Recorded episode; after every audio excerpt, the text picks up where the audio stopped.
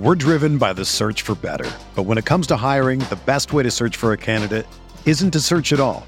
Don't search, match with Indeed.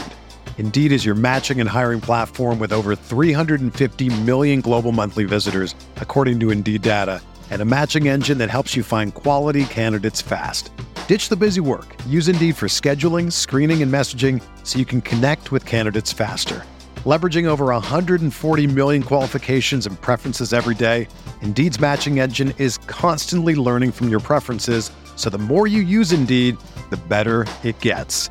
Join more than 3.5 million businesses worldwide that use Indeed to hire great talent fast. And listeners of this show will get a $75 sponsored job credit to get your jobs more visibility at Indeed.com/BlueWire. Just go to Indeed.com/BlueWire right now and support our show by saying that you heard about Indeed on this podcast.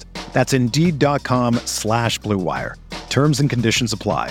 Need to hire? You need Indeed.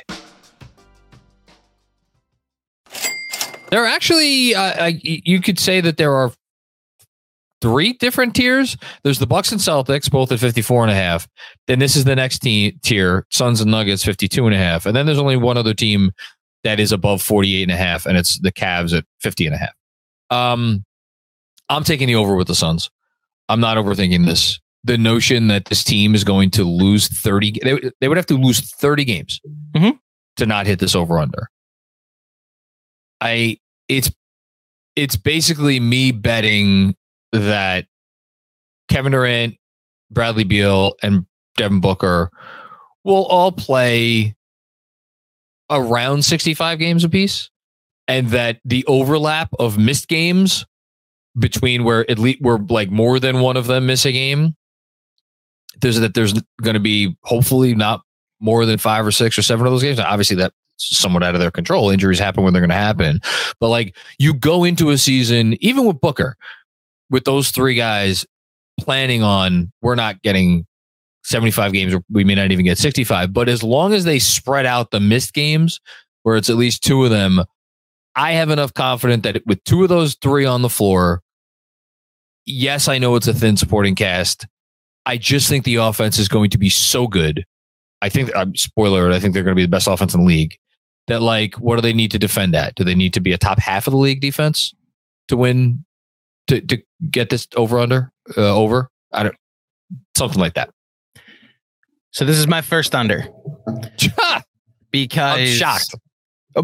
I mean, legitimately shocked. You say that them losing 30 games would be a shocker, and them, I think this is going to follow the Nets model that KD, I'm just not projecting him to play more than 45 games. I know you said 65 games is the ask. I actually think that's a pretty healthy ask of a team that has Kevin Durant on it. I think it's a healthy ask of a team with Bradley Beal on it. This is a team that is built for the playoffs. This is a team that does not care about said regular season. I understand the emphasis of participation has been put out there by the higher ups in the NBA. This is a team that will make sure they are healthy for the postseason. And while I do think that this is like could win 51 games is like in play, I'm not going to say that this team like Devin Booker. 53 they need to win 53 to hit. Right. So that's the thing. Like if they win 52, that makes sense to me. That's not going to shock me, especially in a crowded Western Conference, especially in a crowded division that they exist in. So while I'm not saying this team's bad, this team is overrated, this team is going to underachieve, 51-31 is not crazy. The Warriors won the title a couple years ago with 53 wins. The Nuggets won the title last year with 53 wins, a team that coasted over the last 24 games of the season. So while I recognize the ceiling of this team is exactly where you're saying it, I do not think they will play enough regular season games to see that ceiling enough, and we'll see it when the postseason comes around. The notion that they're going to go like all out to make sure that they don't have to play a Game 7 in Denver. I agree with you. I don't think they are. I don't think they care. I don't think they care. Kevin Durant can win. Feels like he can win a game anywhere. Same thing with Booker, Bradley Beal, the whole thing. That said, I do think they're going to care about the regular season more than you think. I don't necessarily have logic to that. Maybe it has something to do with the new owner. He obviously has thrown financial concerns out the window with how they've gone about building this team. Mm-hmm. And I wonder if there isn't some minor expectation of like a return on investment there in the form of like, hey, let's give the fans what they paid to see. Let's put on a good show. They're obviously going to be on a lot of national TV games. And hovering over all of this is the report, quote unquote report, that the NBA just released, which they What was that? I cut you off, but like no, the NBA basically released the. Actually, science doesn't tell you to miss games. Yeah, like load management is bullshit. I found some of the memes in response to that were really quite brilliant. Look, we don't need to talk about it. Teams are still going to do what they're going to do for the most part, but I don't know. I think there is a level of separation, and. Not to say that there aren't Western teams, and we'll talk about some of them that like couldn't try hard their way into having a better record than the Suns or the next team we're going to talk about. But I also don't think the Suns want to tempt fate that much. Like, are they comfortable being the 3 seed? Are they comfortable being the 4 seed? Like, if the 1 or the 2 is attainable easily enough, and I think it will be. I think they're going to go for it, which is the same philosophy I have about the other team, which again, Denver, defending world champions, 153 last year, where for the last, you said it was the last 24 games. I think it was longer than that they were kind of on autopilot. I went and found, so how I did my over-unders was I went and looked for certain stretches. Yeah. They were 41-18 at the All-Star break. And that like they were number 1 offense in the league when that happened at the All-Star break. Yes. Then they went 12-11 the final 23 games. So that's the math I'm doing. They literally after the All-Star break said, Embiid's probably going to win the MVP. Jokic doesn't care if he wins the MVP.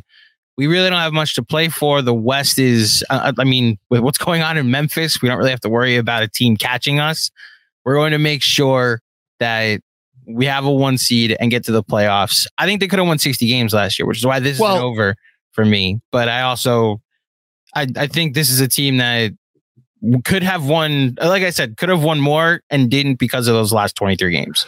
It's fair to say that it started at the All-Star break. I do just want to note that they were 33-13. They were 20 games over 500 when they beat Indiana on January 20th. So with 3 months to go in the regular season, essentially, they were 20 games over 500. They finished the season 24 games over 500. So they were, what does that math work out to? 20-16, right?